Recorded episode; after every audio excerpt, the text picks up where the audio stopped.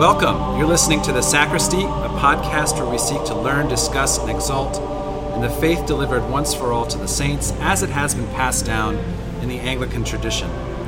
I'm Father David Bumstead, the rector of Emmanuel Episcopal Church in the Audubon Park neighborhood of Orlando, Florida, and I'm joined by my sober and watchful co host. Father Matthew Ainsley, the vicar of All Souls Episcopal Church, a church plant in Horizon, West Florida. We're real priests with real jobs in real churches. Service times are in our bio. We'd love for you to join us for worship or uh, join us on Facebook Live. Yeah. so weird every time. I'm just looking forward to when we don't have to say that anymore. Yeah. Same. Yeah. Hey, where are we right now? We are at Red Light Red Light in Audubon Park, Florida. Yeah, which is in Orlando. We're at Red Light Red Light, our, our local neighborhood pub, and we are joined by Brent Hernandez. Hey, welcome, Brent. Hello, Brent, tell us about yourself. You are the owner here. owner, head brewer of Red Light Red Lights. Uh, we started as a beer bar in 2005. In the last five years, we've morphed into a bit of a brew brew pub, but we still carry beers from all over the world. Awesome. Um, Where are you from, Brent? I was born in Miami, Florida. Miami. In, yeah, uh, I grew up in West Palm Beach and been here for I guess like 19 years now. All right. Went to PBA Went to Palm Beach Atlantic. when it was you a wish, co- you wish, you wish you were a fish. and you were there when it was Just a college. a college, and My- now now it's a university. yes, Yeah.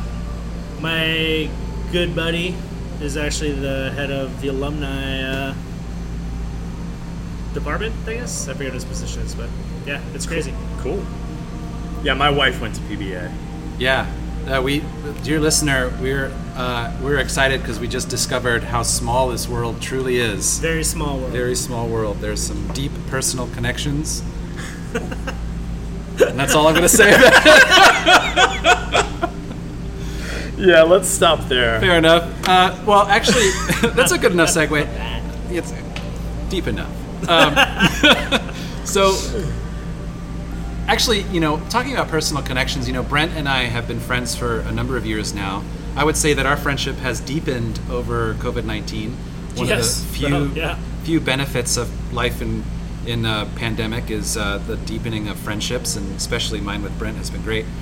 Um, actually, I'm, people have asked me like, how is it that you uh, and Brent came to be friends? And it's actually a decent story. It's because one time I asked, yeah, well, it's because we met at the local bakery, but our, our friendship really deepened when I asked you to brew a beer for us. Right. Well, you asked to purchase beer first. That's true. Yeah. and I said no. Let's make beer instead. Yeah. That's way more fun. It is more fun, it, and it has turned out to be more fun. Uh, dear listener, we at Emmanuel have a, a tradition where we, we beat the bounds. We have a procession on Rogation Day, uh, the sixth Sunday after Easter, and Brent and Red Light Red Light brew us a really wonderful ale. And the first time we did that, uh, I asked him about it. He says, "Oh, I'll make you one." I said, "What?" And he hung up. And then with like, I'm not kidding, like 15 minutes, he called back with like 10 different ways to go about it and all these different recipes and went into like i'm not kidding like the mineral content of each possible uh, beer and it was really really cool so we've been friends ever since Yeah, and you were mystified. Like, why do we have 1,500 people at Evensong? this is wonderful. yeah absolutely Everybody was was, was good. uh, and we have brent here with us today to talk about um, monastic brewing um, which is something that he's uh, he's done quite a bit of work and research uh, and presentations about. So, um, but before that, we thought it would be interesting for him to curate some of his favorite beers from that tradition. So, what do you got? What do you got for us We've got a few different selections we can choose Sure. from. Um, we'll start with a lighter colored one. Sounds good. All right. Uh, now, of course, as we begin to uh, to you know crack open some of these these really delicious beers, we want to make sure that we understand that uh, this little caveat: this is not a license for a debauch, Father Matt. No, this is a, a tasting. Tasting. That's right. We want to enjoy They're the very product. small glasses in front. Yeah. Of We want to make sure that we give our, our props and respect to our friends and family in recovery and remember to enjoy safely, moderation, uh, where you're You're responsible. be responsible. Yeah. Enjoy it not as an end in itself, but as a means to enjoying Almighty God. Oh, perfect. Reference back to the the Borsma podcast, which, Ah, is, which yeah. is keeping the show going. Thank you, sir. Thank you. Tell us about this, Brent, please. So this is a Westmalle triple. Uh, so triple is a pretty wel- recognized style now, but this was the very first one ever brewed, and I believe it was the 1940s or 30s when they first developed this uh, this recipe. Very good. Very cool. Um, And I am holding it very close to the Yeah. microphone right now, so listener, if you touch your tongue to the center of the screen, you might be able to get a little bit of taste. if And uh, maybe a shock. And And run your screen. And on the well, on the, the note of kind of uh, you know responsible uh, consuming, so the triple this is nine and a half percent alcohol. So this is a hefty beer. yeah, be careful Uh, with that, right? So just to let you know too, the monks are not drinking this every day. Right. This beer would be something kind of special for them, and they have another beer that's a Pater's beer that is what they consume every day, Oh, let's come back which to is that. much lower. in Yeah. So we'll get back to that later. Yeah. So, listener, um, if you're curious as to what this looks like in the glass, um, it's, I would say, a light yellow. It's got, um, you know, it's nice and bubbly, which is, how else do you describe that? Um, Effervescence. effervescent, thank you. Um, its taste, how would you describe the taste besides beery? I, I have no other word. I'm one of these people that watches the Food Network and they have all these adjectives for what they're tasting. Like if I was on there, I'd be like, man, this is a good steak. I like it a lot. You win. It tastes good. Taste uh, meaty, I think. Well, um, it definitely does taste like beer. It's got a um, on the back end. It has some of that alcohol heat because there's it's a higher alcohol content. Um, it's Should I break it down? yeah. Break it down for me. All right. Awesome. So Yeah. first, we're gonna smell a lot of uh, esters. The yeast that they use produce a lot of uh, esters and uh, phenolics. But uh, the malt backbone's coming through too, so I get a lot of bread. Mm-hmm. Yeah. Uh, get some kind of straw flavors, some grassy notes from the hops, uh, bready notes, but also they use uh, a candi sugar, so that can provide like kind of a hint of a cidery notes, or also just kind of lightens the body. Um, but the yeast kind of, I think, really is a dominant flavor, and it's just very kind of spicy finish to me. Cool. Yeah. I get that now. Oh, that's what that's what I was gonna say. Yeah. Totally. Beer flavor. I just didn't want to steal your thunder. You know, Yeah. being a guest and all. What's something interesting about that brewery? Um, um, let's see. They are having a tough time uh, right now. There are not a lot of people joining the monastic uh, lifestyle, and uh, most of the monks at this monastery and a few of the other ones are uh, getting on in years. Okay. Um, I thought it was really interesting though when I visited this monastery in 2012. Uh, we saw a monk uh, being greeted by his children. It was interesting. He was a widower, oh. and uh, he into the- became a, a monk after raising a family. Huh. So that was interesting. That is interesting. Yeah. That's cool. Well, what sounds good to you next? Um, light or dark, as they would say in McSorley's. Let's go to dark. Yeah. S- Sticking with Trappist. Yeah. All right. Why not? Chimay. This is uh, Chimay is Premier or Red Label. Thank you, sir. one of the more famous one, right? Chimay is the largest uh, of the Trappist monasteries in uh, in Belgium, but also in the world.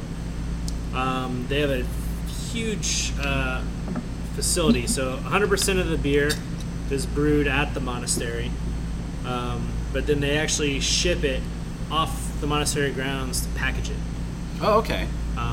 Because to be a Trappist brewery and to have this special logo on your product, it has to be brewed on the monastery grounds. So on the label of the actual bottle, in, in one of the corners of the back of the of the label, there's a little logo. I guess it's at a different place. Yeah. Yeah. And it, and in order for it to be considered that uh, that kind of beer, technically, it has to be brewed according to that specification. So, reader, if you're looking for a true Trappist product, you can actually find that logo pretty easily. Now that Brent's pointing it out, and they're like I said, they're on different parts of each label, and And we'll get the logo in the show notes. Oh, sure, So we if can do people that, are yeah. curious what it Totally, looks like. Totally, yeah. What to look for. Not to get too ahead of ourselves, too, but uh, it's not just beer. Trappist monasteries produce bread, cheese, fudge, yeah, wine. we have a Trappist Candles. monastery within uh, driving distance here in Florida, the uh, Monastery of the Holy Spirit in Conyers, Georgia, where they produce fudge is their main Yeah. their main uh, industry, and also they're really beautiful gift shop. The I have not been there, The monks are really nice. but I like fudge. You do like fudge. Yeah. you didn't know that? Who doesn't? I don't. Okay, he's weird. Yeah, Becca and I small don't. small quantities. Yeah, Like yeah it's tasting so it. rich. Yeah, it's so rich. No one's gonna sit down and eat like a Kit Kat size No. bar of fudge. I mean, they could. So that's that's a very different kind of, of, of taste to me. Yeah, so they use uh, dark candi sugar in it and some darker malts. Um, Chimay also does a lot of. Uh, I mean, all these breweries are actually very high tech. Uh, but Chimay is one of the first of the Trappist monasteries to start doing yeast isolations, and they have a, a yeast bank and a, a state of the art um, microbiology department. Oh, cool. Yeah. That's awesome. Uh, they actually supply yeast to a couple of the breweries, and then a couple of other breweries also help some of the other ones. It's, Is there's it- like there's like three out of the ones just in Belgium, um, which is like seven. Uh, they kind of help each other out and feed yeast to each other when they need it. Is it weird to say that it kind of tastes like raisins? No, not at all. Why does it taste like raisins? Uh, dark candi sugar Okay. does that. It's a caramelized uh, beet sugar, Oh, okay. beet derived Yeah, sugar. yeah. Definitely kind of gives it like a rum raisin kind Mhm. of a thing. And the color in the glass was much much darker. Yep. It has like a Rich amber. consistency chain uh, is very different from the other one too. As, as far as beer goes, I mean it's it's a liquid and it's water based. Oh jeez. Uh, It's like ninety percent one, yeah. which they get from a well on site. Wow, nice. That's cool. Yeah, It's very cool. yeah. All right, last one. What do you think? Round it out. Former Trappist. So this one, you wouldn't find necessarily that you would not find at all that logo on. There is no Trappist logo on this beer Okay. anymore. there used to be a long, long time ago. If they did that. And this is Uh, the. so this is Saint Bernardus, Abt 12 in Watou, Belgium. It's like uh, Western Flanders. Uh, they were originally the Westvleteren monastery. Uh, monks had come over from France and founded the monastery, and then they ended up leaving Belgium, going back to France, and a family took over, and they kept the Trappist uh, logo and everything on it for a number of years until uh, they lost the right to be able to, to do Oh, that okay. once uh, they kind of refined who can use that logo and stuff. The Monks kind of decided to, to nip that in the bud, but right. This one has this that. is actually brewed with the original recipe derived from the monks, and it's the original well that was dug for the monastery on site. Um, there's a very famous Trappist brewery a few miles away from here, Westvleteren, who the monks came back and re started the Oh. monastery.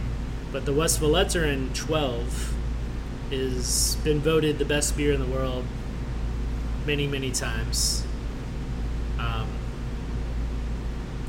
I think this one actually is better. Ooh, hot takes from Brent the Brewer. All right. It's the original. Yeah. Duly noted. Duly noted. Speaking of notes, how would you describe this one? Let's try. And it takes a bit.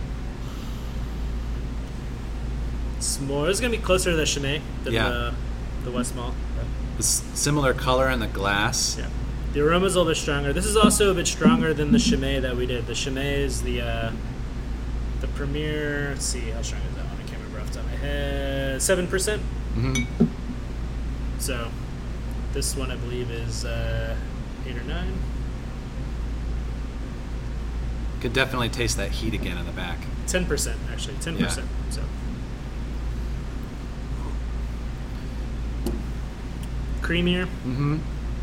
Uh, Less raisin-y. Raisin, raisins, uh, dark bread, Like bread in the can.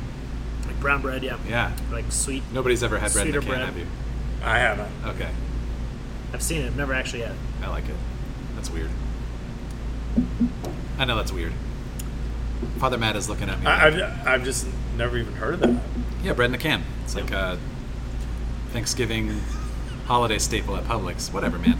You said that to me like I needed help with the concept. Like I. Bread In a can. That's what it is. Well, very good. Thank you. Yeah, Sounds thank good, you. This is great. Yeah. Thank you so much. And um, we'll put uh, we'll, we'll put some way for, for our listeners to be able to see those labels in case you want to try those. Once again, in moderation. Be careful. These are Strong. strong. Yeah. So uh, describe that real quick. So like a normal kind of like domestic beer that folks might have, you know, with at a barbecue would probably run About five percent alcohol. five percent alcohol. Yeah. So these are almost double that. Yeah. yes. So be careful. Uh, good. These are delicious. We're going to move towards the calendar and we're going to begin by praying the collect for All Saints Day coming up on November 1st, as we'll talk about at length. Brothers, the Lord be with you. And with thy spirit. Let us pray. Almighty God, who has knit together thine elect in one communion and fellowship in the mystical body of thy Son Christ our Lord, give us grace so to follow thy blessed saints in all virtuous and godly living, that we may come to those ineffable joys that thou hast prepared for those who unfeignedly love thee. Through the same Jesus Christ our Lord, who with thee and the Holy Spirit liveth and reigneth one God in glory everlasting. Amen. Amen. What's coming up, Father, on the calendar? Well, let's see. It's the 27th as we record this, I think, right? Or is it the 28th? It's the 27th of October as we record. Great. Uh, and which means that yesterday was a major feast. That was uh, Saint Simon and Saint Jude. Worthy of our, our remembrance, Simon was a member of the Zealot party. Jude wrote the letter that we quote in our intro. The church has a tradition that they were missionaries and martyrs in Persia. Uh, on October 29th, the church remembers James Hannington and the martyrs of Uganda. He was a missionary bishop and the martyrs uh, who served with him to preach the gospel in Uganda in the 19th century. Of course, Sunday, November 1st. I always love it when when we get feasts that line up on Sundays. It's been pretty cool. Uh, but we get a, a major feast, so you don't actually have to ask the bishop to transfer this. You can celebrate All Saints as much as you want on a Sunday.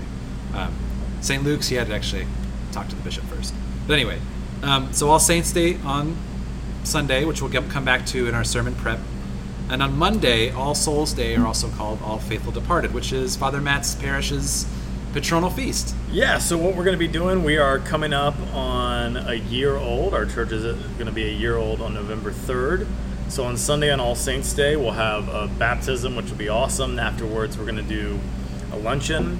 And then since it's our patronal feast, we're going to transfer All Souls Day uh, to the following Sunday, November 8th, uh, do a requiem, and it's going to be fun, replete with incense and black vestments and Ooh. necrology.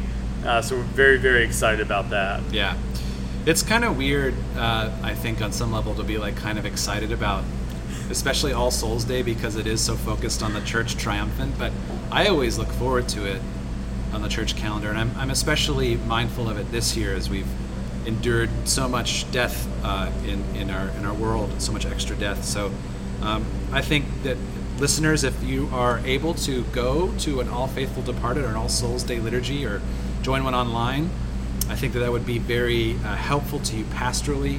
I think it would be very cathartic to you as well. So Yeah, I, I understand seeing as, as kind of dark. Yeah. Uh, but it, it's also I I find it um, just so encouraging. I do too. because you know which we skipped over this pericope in the sunday lectionary but in matthew 22 when jesus is going to bat with the sadducees and Yeah. he quotes from the law because they only accepted the law so Right. jesus quoting from the prophets might have not uh, done that much for them i'm the god of the living and, and not of the dead and the reminder of that the church is comprised of both the living and the dead uh, and that especially in times that are tumultuous that this is not all there is Right. Right. so, so, so it can become this sort of joyful rebuke of gross materialism hopelessness. yeah, right. Absolutely. Uh, Oftentimes, I get the question in from the pew, "Why do we believe in the communion of the saints, both Church triumphant, Church militant?" Because we believe in the resurrection, uh, and that the life of the world to come is truly life, even Yeah. if it is a life that is perfected. It is still life nonetheless. So and we'll pick that back up in a minute yeah, we will. All right, so uh, thank you. Um, now we're going to get into what uh, what is. I'm very excited to talk about this with with Brent. He is. Um, point of fact, Brent has actually had this conversation with a number of folks gathered at our parish a while back uh, to talk about this top this very topic, monastic brewing. And um, so, I guess my first question for you is what what was it that got you interested in monastic brewing? I think it was just the beers. Uh, the first, I, I didn't really drink uh, till after I was of legal age, as everybody should. Right. Good. Same.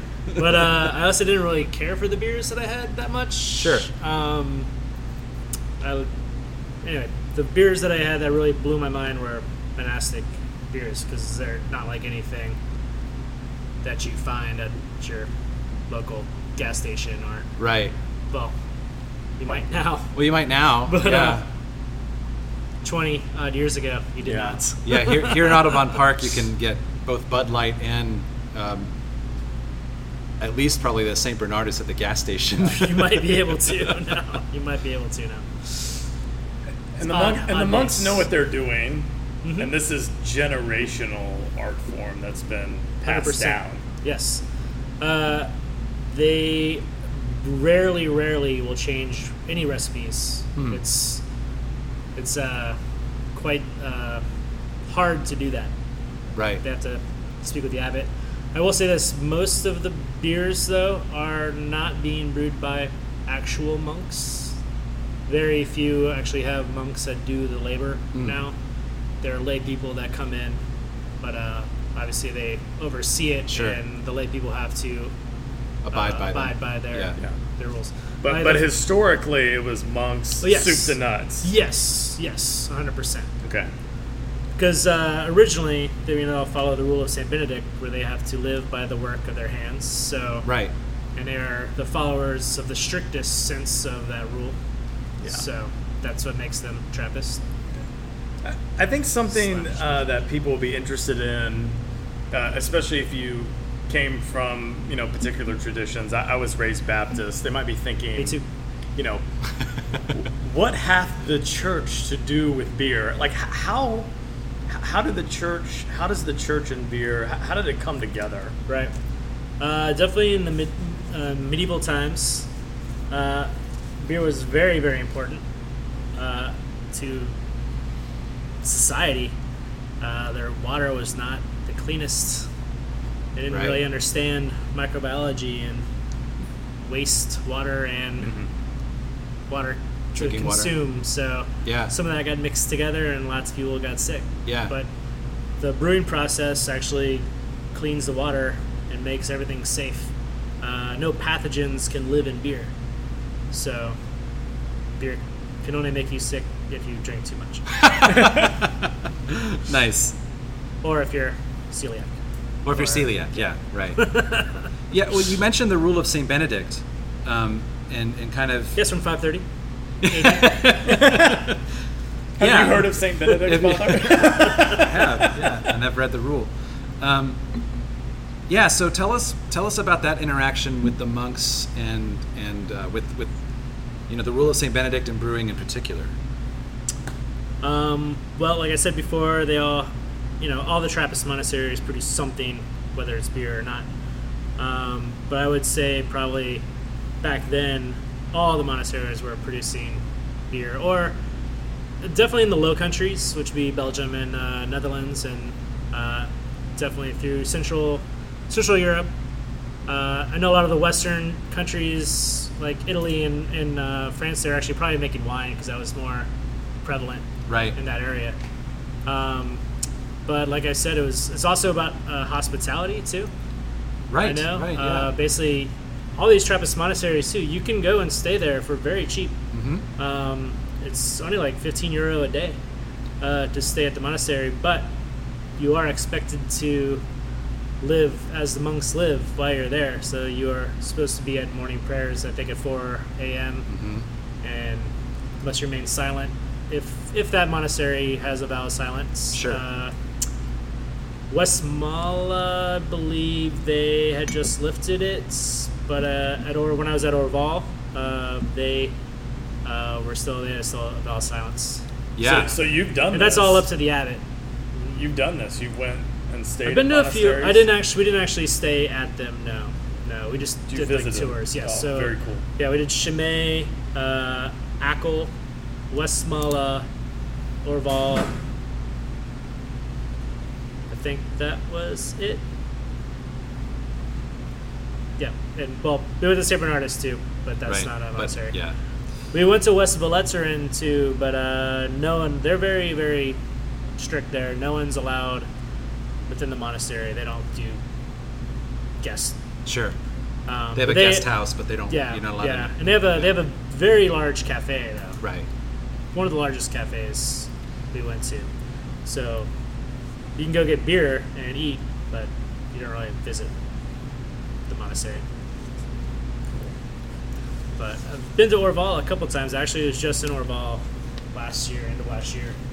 Uh, we were honored to become uh, Orval ambassadors. So we represent the beers here in this area. Right. Yeah. And where is that located? That is way down south in Belgium, right Okay. on the French and Luxembourg border. Uh, Luxembourg City is actually like the closest major city there. Yeah. Um, I chose to go through Brussels when getting there just because I know Brussels a little bit better. Wanted to spend time there, but excuse me, it was like a two or three hour drive to the monastery, That's which awesome. was a bit of a bummer. I was there completely alone Oh. and we were at Orval, and they took us, you know, fed us, and they let us basically we could have as much Orval as we could drink responsibly, and I had one because I was like, I could drive like three hours. but they, uh, if you go to the Orval cafe there too, you can get the Paters beer there. It's Oh, only yeah. there. T- tell us about that. Tell us about the Pater's beer. Yes, so like I said, uh, these are all higher in alcohol, um, and obviously the monks are not drinking these throughout the day, every day. They're not going to get any work done or be up for prayers at four in the morning. So they all brew much lower alcohol beers, uh, usually around four percent, Sure. even lower than what you'd find in like a standard Yeah. uh, American craft beer. Um, but that's what they have at meals. Yeah. And then uh, the higher ones, uh, higher strength ones, are usually for like different holidays or special events. Right. You said once that um, they're they're they're for feasts, Mm-hmm. you know, for the major feasts, and for like when dignitaries come, Yeah. big visits, when the bishop comes, Right. maybe. Yeah. So in essence, what you're saying is, um, the, the words that come to mind in Latin are ora and labor, et labora. Mm-hmm. That the, the the beating heart of the reason why these happen is because of the, the, the work and prayer, the prayer and work of of the monasteries. Yeah, and it's really interesting. Like I would say that earlier, Chimay is the largest uh, of the breweries, um, and all of these breweries, they're Trappist, not the Saint Bernardus one. They're all non-profit, Yeah, Okay. not-for-profit companies. So, like I said, Chimay is also it's the largest employer in its region. Oh, really? Yes, Oh, that's cool. but once the needs of the monastery is met, all the other profits go back into the community. Okay. Right on. And what does it mean to be Trappist? Uh, that you are a Cistercian monk, Okay. uh, follower of Saint Benedict's, but you uh, keep that to the strictest, the strictest order okay. of Yeah. Benedictine monks. Um, you actually told me some of this. I don't correct. You have to help me out. What's that? Uh, why they wear all white robes traditionally, Oh, um, you, or, you, you- or habits, if you will. yeah, you've got me. Um, You told me a reason why though. I can't. Like, I can't remember they what I sep- told They want you. to separate themselves, I think, from. that's what I was going to say. Is Yeah. that the, the usual habit uh, for a Benedictine order is black. Oftentimes you'll see, you know, black monks. Um, that refers to the habit that a Benedictine would wear. And the Cistercians usually wear a um, some kind of white. Um, the word has just jumped out of my head. Um, some like a scapular. Is it? is Yeah, it? yeah. Um, well, they, have a, they usually have like, it was like a black like over. yeah, and uh, I can't remember the actual name of the, the garment, so you know somebody in the comment section can light me up. But um, it looks like another smock over the cassock. Um, but um, you know, it's generally speaking an off-white or white, and that's the that's the characteristic of a Cistercian. Yep. So what is there? Um, is there anything else you can tell us about like what's what what makes a Cistercian different than a Benedictine? I mean, they're all Benedictines, like, but Well, I think it's just that like we like I was saying they uh, are the strictest, sure. so they uh, they take everything to the extreme. I would say to When when to uh, a certain point. Like yeah, I said, like right. a number of the monasteries we visited are still they'll take a vow of silence. Right. And uh, some of the lay people are actually telling us that they they still find a way to communicate even over the phone. Yeah, Like someone will call like the workshop and need something, and they'll tap or yeah. have their own kind of secret code without actually talking. One of our- verbally without. One of our professors of, of blessed memory at Nashotah House was uh, spent many years as a Benedictine monk, and they would. He told us about how under, like in Lent or in Holy Week, they would take. You know, they would be in silence, in greater silence. He would say, um, where they had to figure out how to talk to each other. You know, like call down to the shop and, and, and you know click it out or something like that. Yeah. Yeah, that's right. Uh, and a lot of people might be curious as to why why the word Cistercian or why the word Trappist, but uh, just as a, a brief a brief explainer, um, Cistercian simply refers to, or excuse me, tra- uh, Trappist simply refers to uh, the, the abbey from which Right. this movement uh, originated, which is um, Our Lady of La Trappe in France. So Trappist is uh, is a reference to that. Um, and of course, the Cistercians, the longer name is the um, the Order of the Strict Observance, or whatever it is in French. But um, but in essence, they take uh, nerding out a little bit um, in in the period in which they were they they were um, they originated. They saw the Benedictines as having a bit of a living large habit, pun intended. They were um, they were instead of uh, instead of giving out the wealth to the community and serving the community, that the there was a sense afoot that the, the Benedictines had become a little high on the hog, um, and so the Cistercians was a uh, the Cister- Cistercian order was a, um, a reform movement Yep. to kind of get back to that uh, original observance of the order or of the rule. Yeah, they were trying to give Benedict what he really wanted. there's a there's a funny line in the Rule of Saint Benedict where he's talking about the Psalter, and he's like, in times past, the devoted would say the entire Psalter every day. Yeah. But I'll, I'll give you a week, basically, is how he says. I'm, I'm paraphrasing, of course. Yeah. But but he, he saw that as a, sort of compromise Right, right. for the, for the weakness of, of men's flesh. So that's what a Trappist is. But um, can you speak directly to? I mean, you've already kind of uh, you've already kind of indicated this, but what what is it about their process that makes it that much better? What makes their beer that much better than even some of the other craft beers that are so popular nowadays? Right. I think their attention to detail and, uh, like I said, they don't change their recipe, you know, hardly at all. Like Sure. it's a very big deal when that happens. Um, they're following these traditional uh, recipes. Uh, like I said, a Westmalle triple is kind of new, but I would say the Chimay red and like I said, the San Bernardus uh, Abt 12 recipe and the Westvleteren 12 recipe uh, go back much farther. Um, like Orval, for instance, uh, the monastery itself was founded in the 1200s. Um, I'm not sure what this beer is probably not the same recipe that they were brewing then, but Right. but that monastery has roots that go that far back. So- Right. Hey, so uh, real quick question: what what are some places where I mean you mentioned the Low Countries, but where where can we find these breweries in general? Um, so What are some of them? Yeah, the majority of them were in Belgium and one in Netherlands uh, for the longest time, and now they're just popping up all over the place.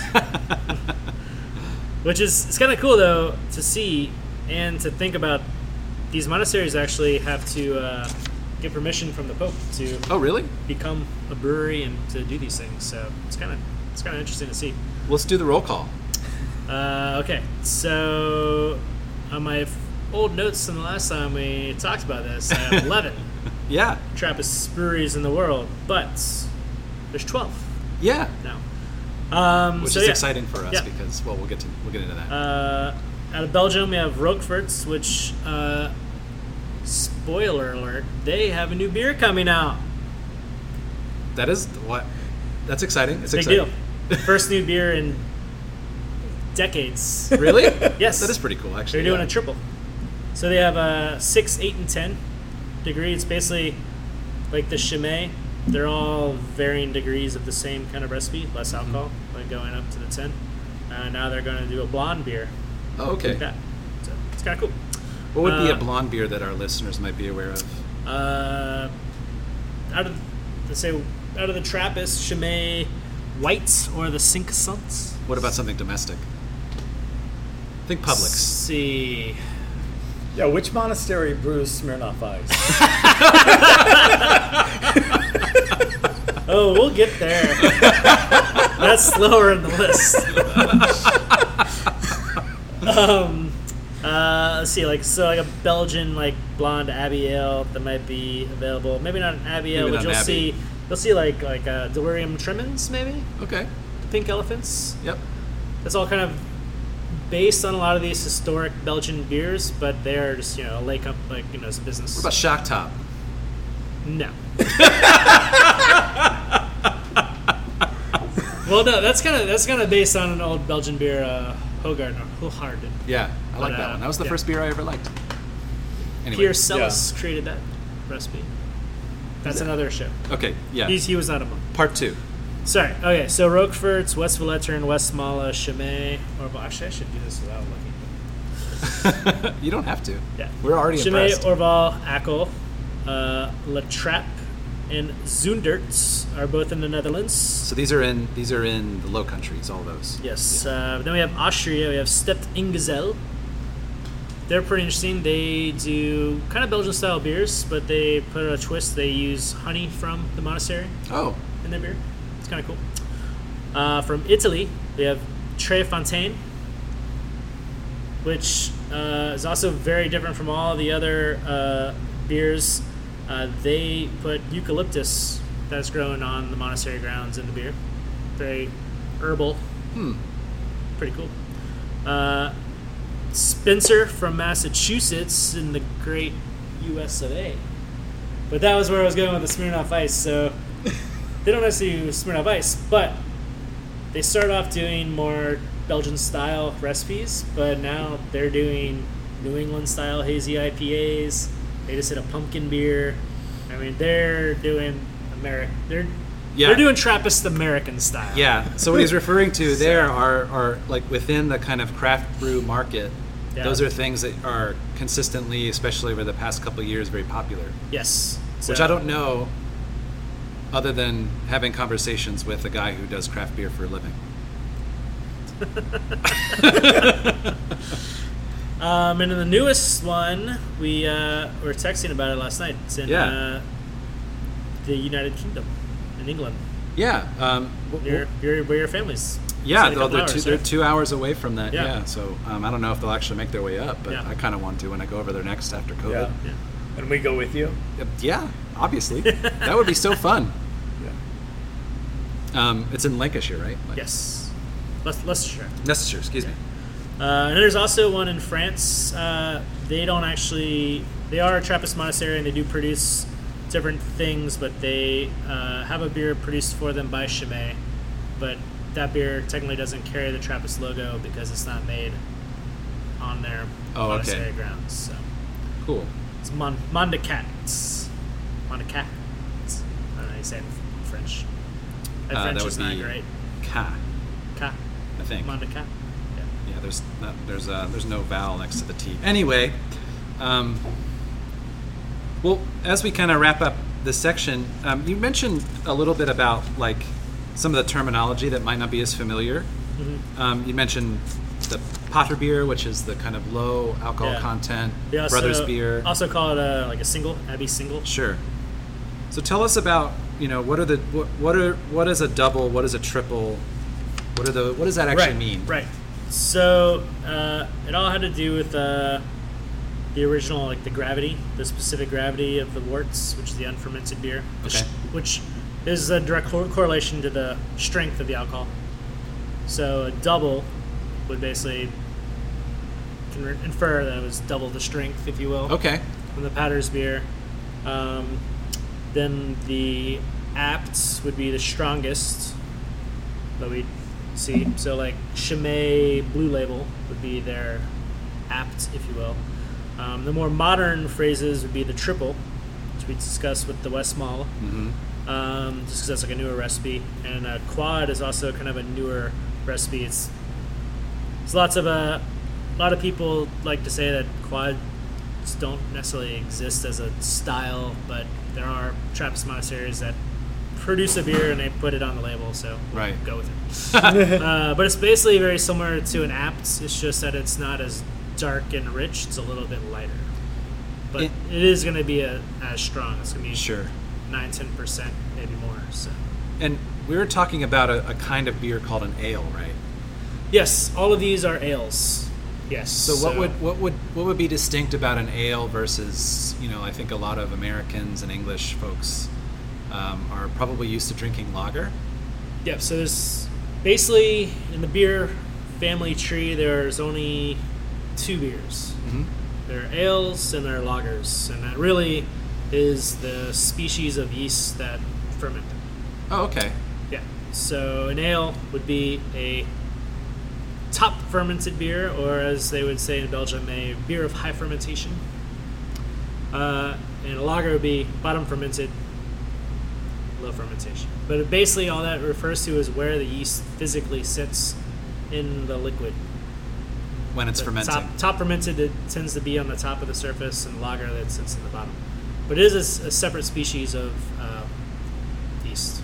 And the so all the ales are all like Saccharomyces, Saccharomyces cerevisiae, and they're all it's all the same like species, just you know subsets. So that that produce different flavors, but uh, they like kind of warmer temperatures. Lagers tend to like cooler temperatures. which is why lagers were brewed in places like Germany, right? Right. They, like Um, and they produce a much cleaner flavor. Like all these beers we tried today to have all those spicy phenolics and esters going on, and Mhm. lagers. That's why they became so popular was because they were just so clean, clean tasting. cool. Um, and interesting, they've determined lager yeast is actually from the west, from uh, native to Patagonia. oh, really? Yeah, made its way into Europe on clothing from travelers, Whoa, Wow. that's so cool. explorers during the age of uh, exploration and stuff. Wow, that's so cool. Yeah. Well, It's amazing. yeah, there's there's a lot more There's, this is this is My scratching head's the spinning. surface, Yeah. Just from the conversation. Okay. Yeah. You good? No, it's just a lot to take in. It's, Yeah. it's very interesting. It really is an art and a science. Yeah. Well, one of the things that's great about um, sitting at Brent's feet is that you can always go, you can walk through, you can walk any person through the history of it, and you can walk any person through the science of it. Which, if if listeners are all interested in the science of brewing, it's fascinating and crazy. Yeah. Here's one piece. Here, here's one totally random. I learned the other day that there is a specific like kind of yeast or like a like a like a microbiological thing that tastes like bananas. Yep. And that's how Isoamyl acetate. Say that again. Isoamyl acetate. Wow. and apparently that's how they make banana flavoring. Yes. Who knew that? I didn't know that. Well, Very- did not know it's a that. natural. Uh, actually, a lot of these yeasts, some of these beers have some of that in it. A little bit of banana, banana esters. Uh, German Hefeweizen is Yeah. the most famous. so cool. Yeah, there, there, there's so much to cover, and unfortunately, uh, we've barely scratched the surface. So maybe another time we can get a little bit deeper in. Um, but I know, uh, I know that you tend to like not necessarily. You, you love these beers, um, and uh, you're very proud of being a representative for Orval. Yes. which is quite the achievement. So congratulations on that again. But what are what are some things that you like personally, not to the exclusion of these things, mind, but what are some things that you like personally, Yeah. and what are I some love all these beers, but like we've discussed many times so far, they're a little strong. Yeah, they're strong. Can't really drink these all the Not time. really. Um, no, I mean, I think the more that I've been in this uh, world, uh, the more I start to appreciate lagers sure. more and more. Um, there are a few uh, monastic breweries that produce lots of lager beer. Too. Oh, really? Um, they just are not Trappist Mhm. monasteries. Um, Germany has a few of those. Andechs is one. They do uh, traditional German lagers, and I think they uh, they do a Weiss beer as well. Oh, okay. Um, Weihenstephan uh, was a Yeah. former former monastery. I like that one. Uh, they're the oldest brewery in the world. 1050, I believe, is Wow. when they Yeah. first started brewing there. Yeah, that's right. Yeah, and they were, uh, and now they're actually one of the leading universities for brewing in uh, Germany. What's- That's one of the few places where you can became become a Braumeister, Oh, really? a brewmaster. Yeah, most American brewery, brewers like we don't like to say we're brewmasters unless you really Unless you've been there. Go to one of those places, you say head brewer or something. So I, I think, to me, to kind of to, to, to talk about the, the, the, the religious aspect of it, I think for me, you know, I, I always try my best for the way that I practice my faith and the, the way that I communicate the faith to the world, to my congregation. I always wanted to be connected to and rooted in, in, in the tradition. And to me, especially after having this kind of conversation with you so many times, you know, knowing the deep history of, of beer and, and beer's relationship with the church is a way to kind of have a living, breathing memory with, you know, monk, uh, somebody who shows up to a feast in 1280 or whatever, Right. um, to have What they were, what they were drinking. yeah, and to me that's very moving when I think about it, um, even when I'm sober. And um, that was a joke. Um, no one laughed at. Uh, no, but I think it's moving to think about those just normal daily things that we can interact with that, you know, keep us in touch with uh, with the past, the living and breathing past of the church. Yeah, I mean, I think that's also another reason I got connected with these beers early on. Is uh, I actually studied history at PBA, so I have a degree in history. Right. So these all have great histories and stories to tell. So Yeah. definitely something that maybe connect with it. Yeah, totally. Um, well, thank you for sharing that. Um, again, there's so much, and we, we even left out some of some stuff. So maybe we'll come back and revisit some of that. But um, is there anything that you are excited about here at Red Light? Any projects that you're particularly pumped about? Anything you'd like to plug Um, for our small audience? We've been doing some really fun lager brewing here during this uh, 2020. Yeah, you have. Uh, we have a oak fermenter, a foeder, Mhm. very large oak tank that we have uh, converted from doing sour wild beers into doing clean beers now. So we're doing lagers very traditionally in uh, oak, which is not really done anymore. Very few places do that.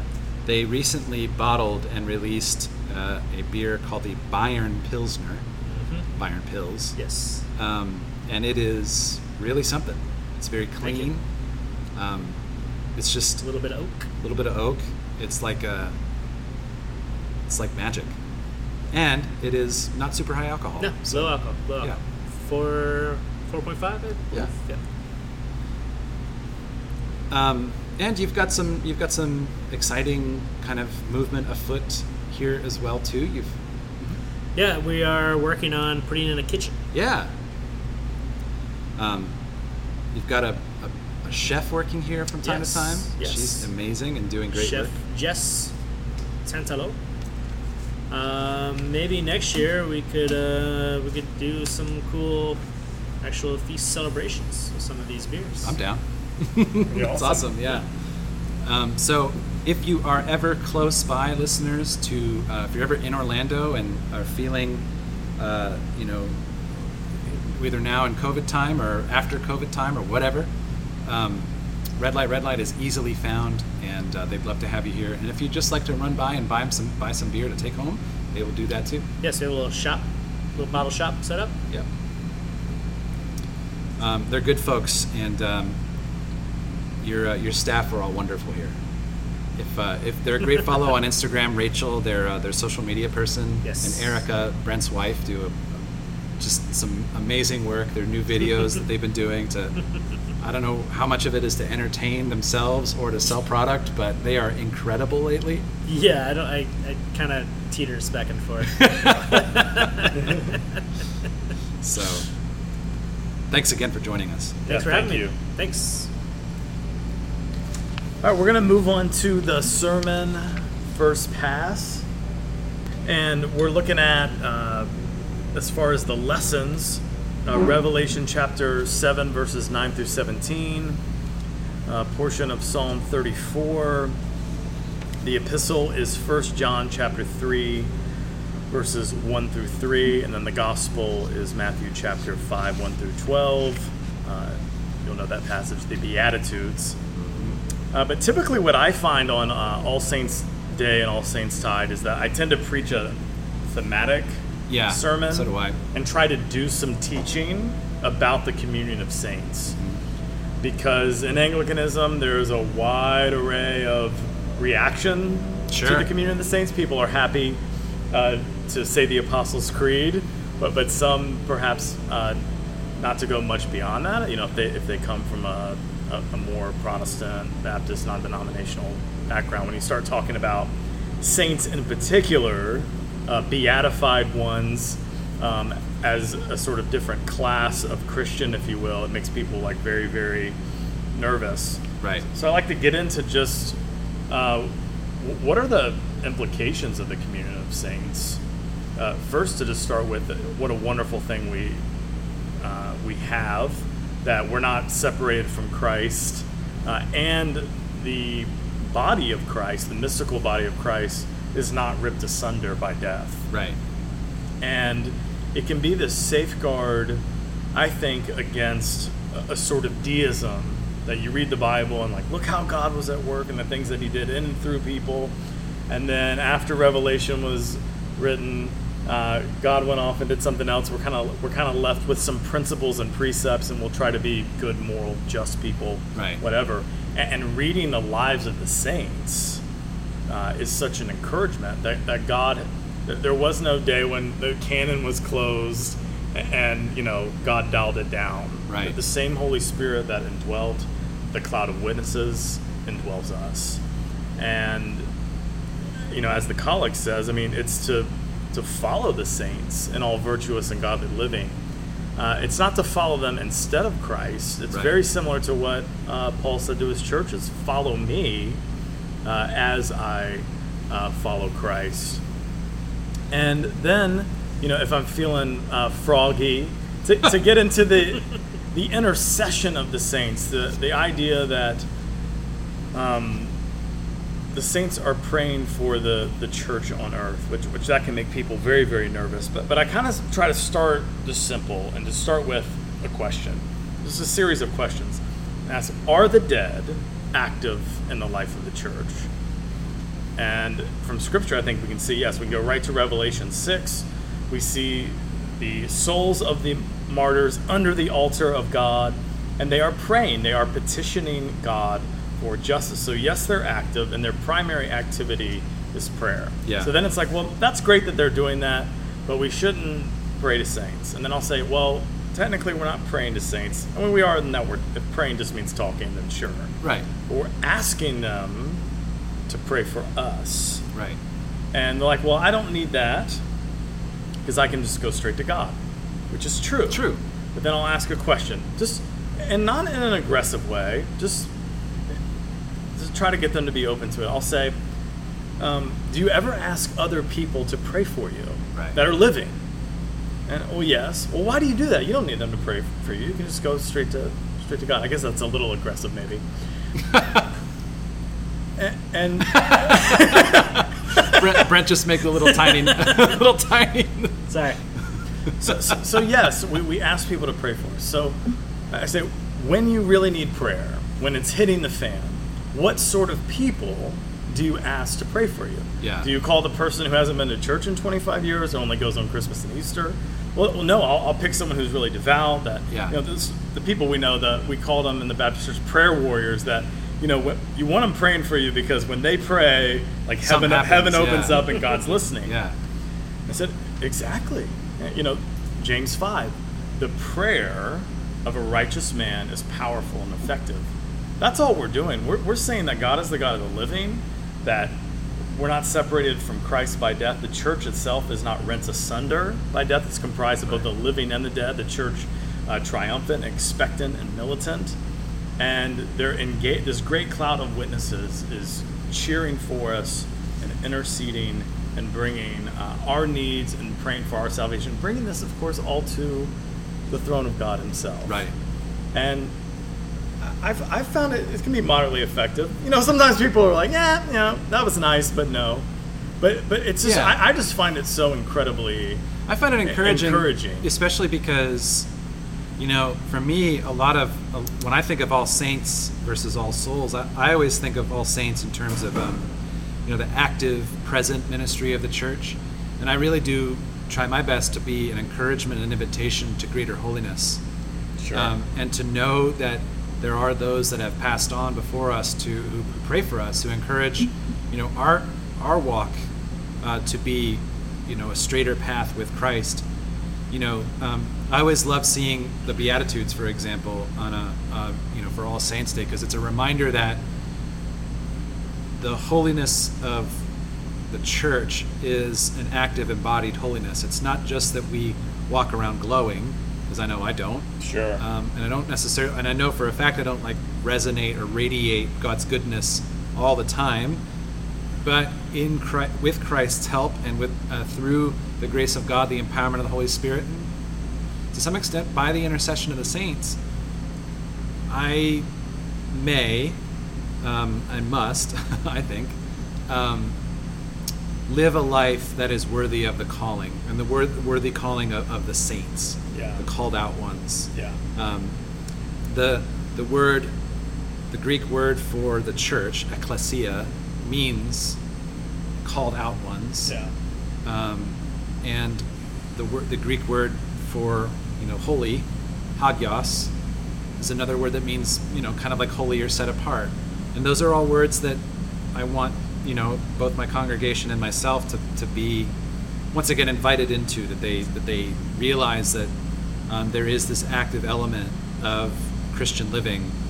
Um, you know, and, and, and frankly speaking, you know, especially now where everything is nuts, you know, as we record this, we're about a week out from a very contentious election where Christian identity on the right and the left are like kind of blocked in with how people vote.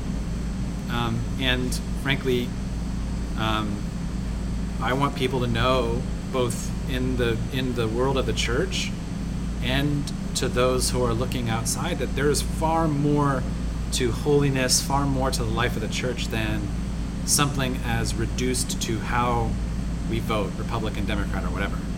Just as a just as a kind of contemporary example, that I want the church to be known as being filled with holy people on the move to glorify Christ and serve their community, and and not as something else that is a second order.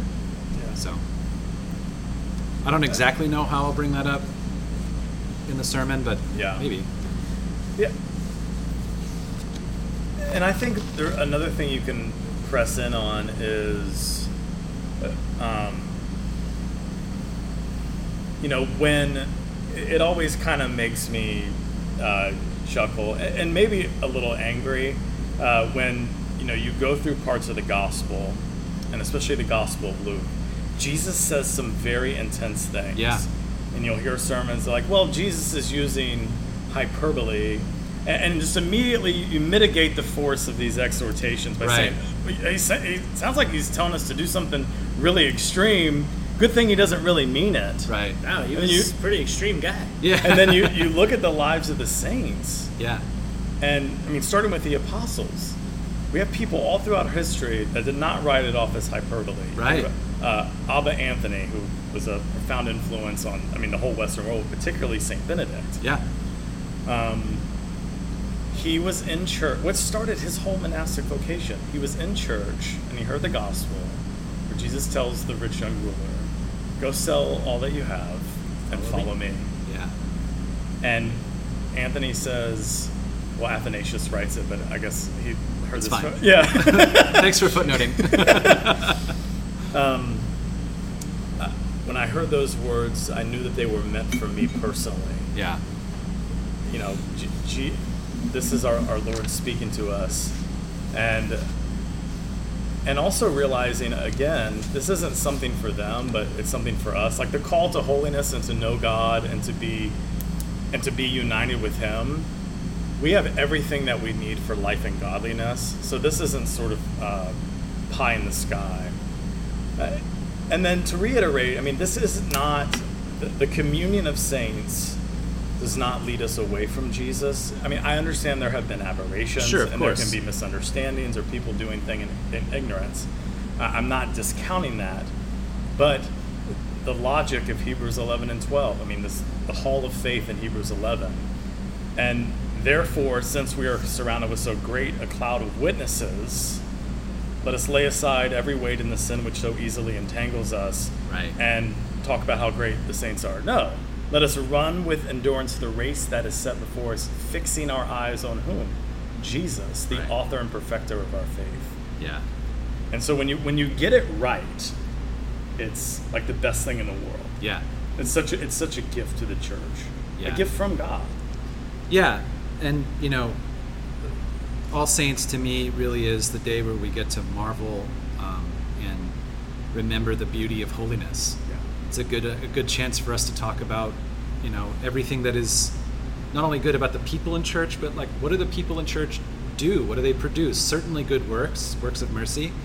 But here we here we are talking about you know something that is a good thing that God has allowed for us to, to enjoy something like beer, right together, um, and there's a way that the the holiness of the church inspires things of beauty, things to enjoy, um, that show us that you know life life is meant to be enjoyed even as we work, uh, as we work for the betterment of the world and the kingdom, uh, and to glorify God, um, who created us.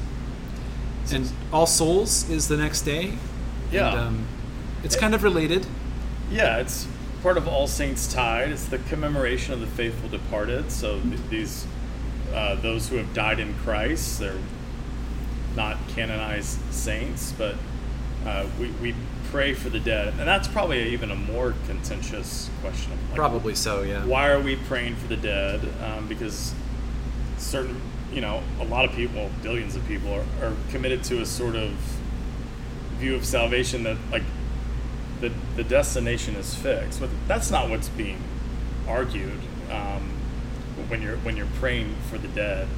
Uh, but, but why would you do that? Well, I think at the very least, I think even someone who is like got the most uber Protestant view of salvation out there, I would still come back and say, all right, uh, for those who have not yet attained to uh, the beatific vision, but they, they died in a state of grace, they knew the Lord Jesus Christ, they were one of his children, it's at least say, okay, well, what about Second Corinthians chapter 5, where Paul says, he's writing to Christians, we all must stand before the judgment seat of Christ to give an account for the deeds done in the body, whether good or evil.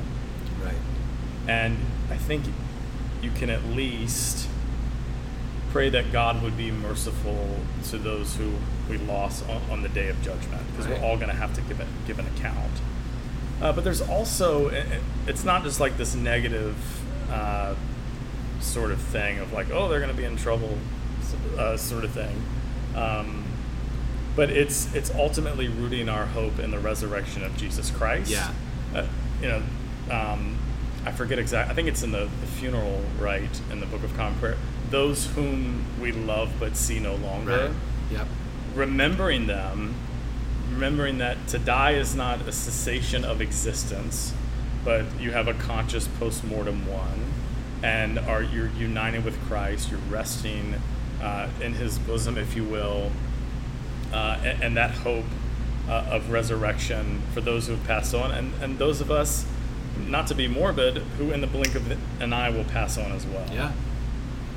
Yeah, I mean, um, one of the ways that uh, especially traditional prayers move us is to be prepared. You know, to how many times do we go through some of the old prayer formularies and realize there, there, there's an emphasis on being prayed up just in case the worst happens.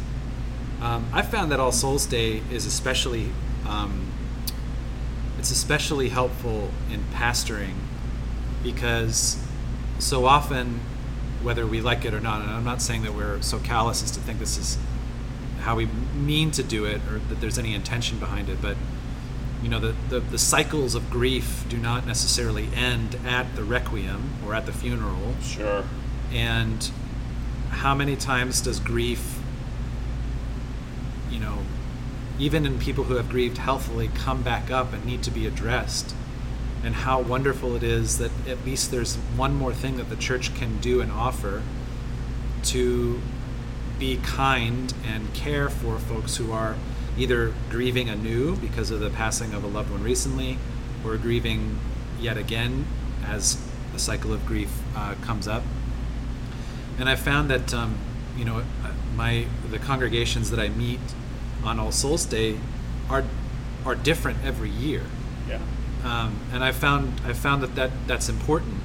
Um, obviously, I want to see you know the same people. I'm, I'm glad they're there because I know they're praying, but to know that this is yet another way for the church to do something not only that honors God again, not only that glorifies Him in the liturgy, but also deeply cares about the affairs, uh, uh, the emotional state, the the, the spiritual state, estate of of, of, of the body. Um, so I, I really feel like you know All Souls Day is like one of the most practical liturgies in the entire year, because despite the sure hope of the resurrection, despite everything that we believe is true about Jesus rising again and his guarantee of new life, despite that, death still sucks and it makes us sad. Um, and that's okay. And All Souls is one of the days where we can acknowledge that and be careful in hope. So I love All Souls Day. Yeah, yeah, well said. I mean, the the the church year, the life of the church covers everything. Yeah. The, the good and the bad, the the highs and the lows, and that's a that's a real gift. Instead of just uh, follow Jesus and your life's gonna be great. Right. Which anyone who's I think attempted at all to follow Jesus knows that that's not the case. No, nor is that the promise of our Lord. It will be, of course, great in one perspective because we're united with Him. That doesn't mean the circumstances of your life, any sort of prosperity theology that if you're a Christian, things are just gonna it's gonna be easy for you now. Um, So, so yeah, it's it, we need to deal with those things, and it's good that we need we get to preach the gospel in the midst of people's uh, pain and loss. All right, Father, would you close us out I'd in love to. prayer? Um, the, the collect for All Souls Day. Yeah, we just want to uh, want to thank Brent for joining us. Yeah. and, and Thanks for having up- me, guys. Taking Yeah. us to school. Yeah, this is so great. I actually learned a lot too. Well, thank you. I have some questions for when we're done. That's good. I took notes. oh, sweet. Um, what a pleasure it is to be with you again and uh, to, to have your voice recorded with us. It's a real honor. Thank you. Thank you. Um, all right, let's pray together. O God, the maker and redeemer of all believers, grant to the faithful departed the unsearchable benefits of the passion of thy Son. Grant on the day of his appearing that they may be manifested as thy children, through Jesus Christ our Lord, who liveth and reigneth with thee in the Holy Spirit, one God, now and forever. Amen. Amen.